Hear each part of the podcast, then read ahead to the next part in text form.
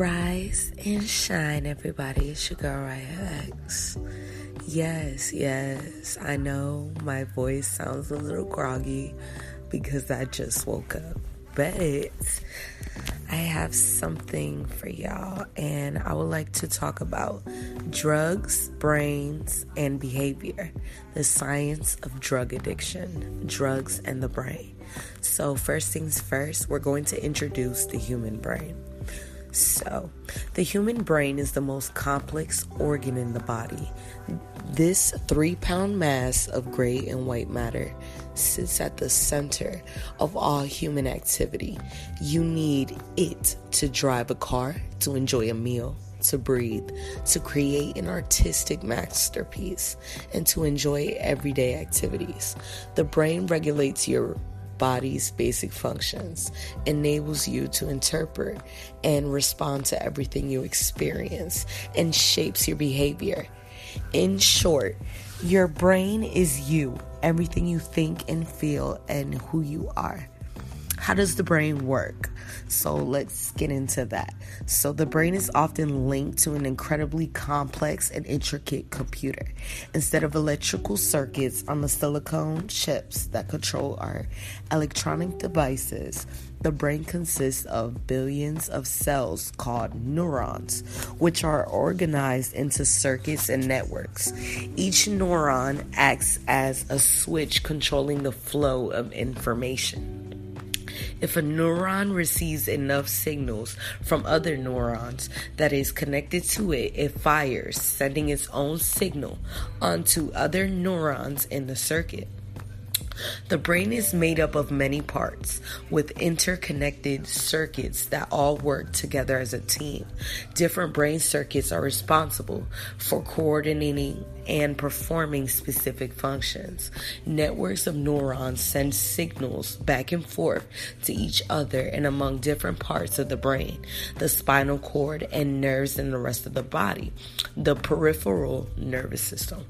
To send a message, a neuron releases a neurotransmitter into the gap or synapse between it and the next cell.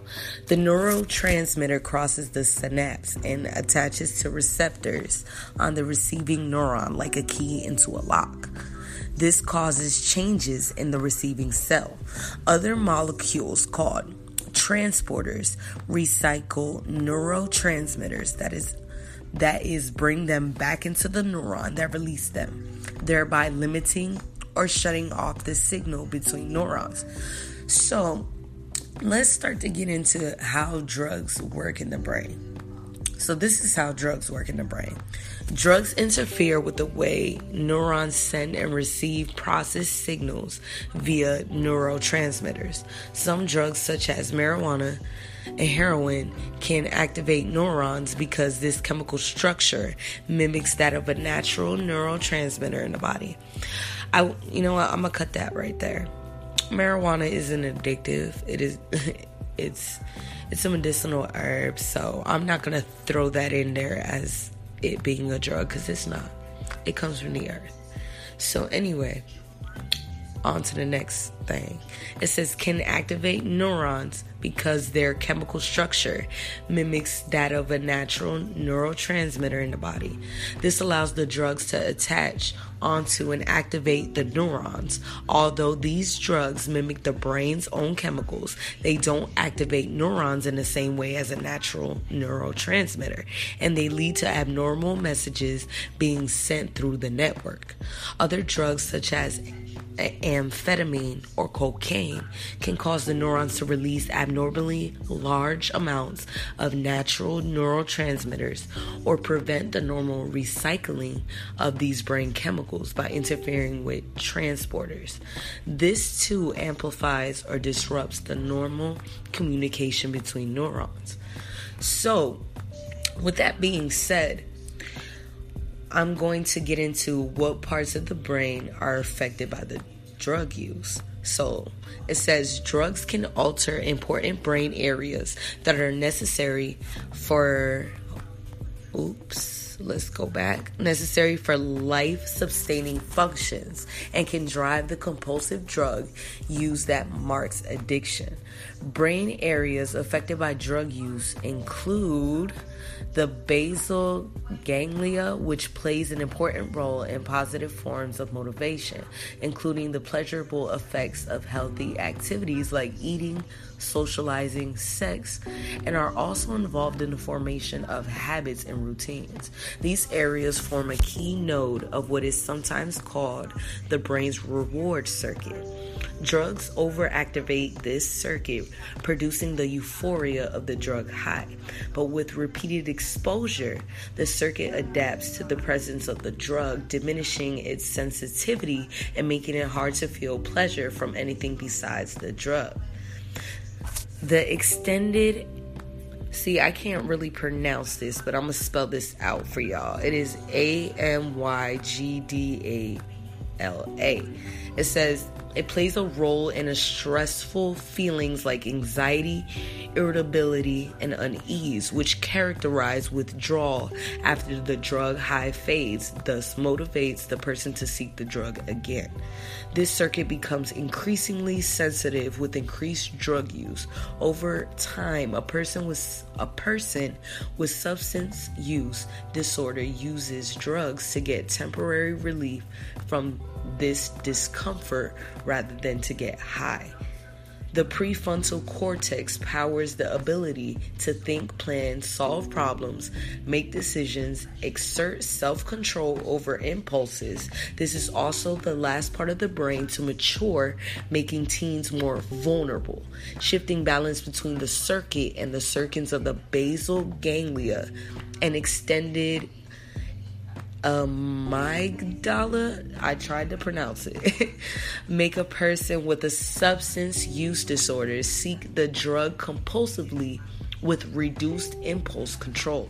Some drugs like opioids also disrupt other parts of the brain such as the brainstem the brainstem which controls basic functions critical to life including heart rate, breathing, and sleeping.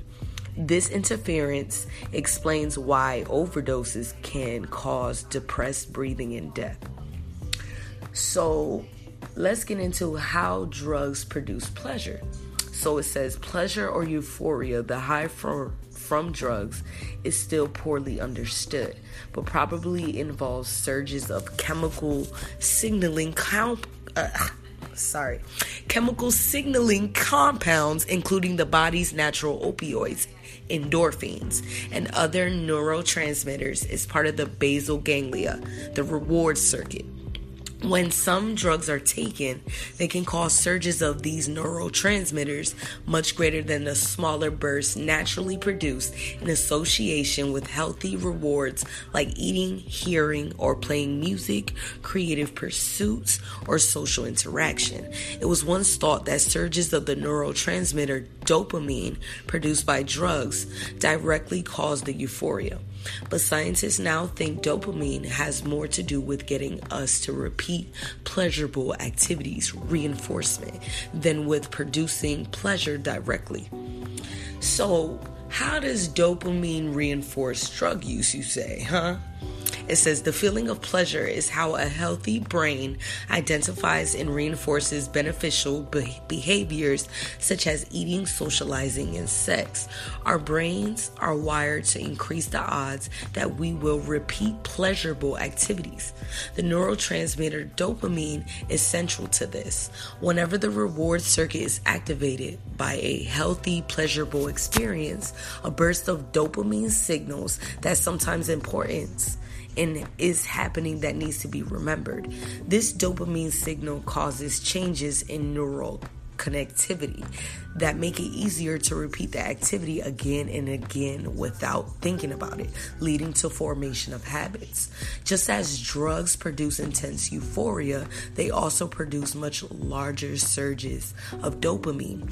powerfully in reinforcing the connection between consumption of the drug, the resulting pleasure, and all the external cues linked to the experience. Large surges of dopamine teach the brain to seek drugs at the expense of other healthier goals and activities. Cues in a person's daily routine or environment that have become linked with the drug use because of changes to the reward circuit can trigger trigger uncontrollable cravings whenever the person is exposed to these cues, even if the drug itself is not available. This learned reflex can last a long time, even people who haven't used drugs in many years. For example, people who have been drug free for a decade can experience cravings when returning to an old neighborhood or house when they use drugs. Like riding a bike, the brain remembers. So, why are drugs more addictive than natural rewards? Well, let me tell you. It says for the brain, the difference between the normal rewards and drug rewards can be linked to the difference between someone whispering into your ear and someone shouting into a microphone. Just as we turn down the volume on a radio, that is too loud, the brain of some the brain of someone who misuses drugs adjusts by producing fewer neurotransmitters in the reward circuit or by reducing the numbers of receptors that can receive signals as a result the person's ability to experience pleasure from naturally rewarding reinforcing activities is also reduced.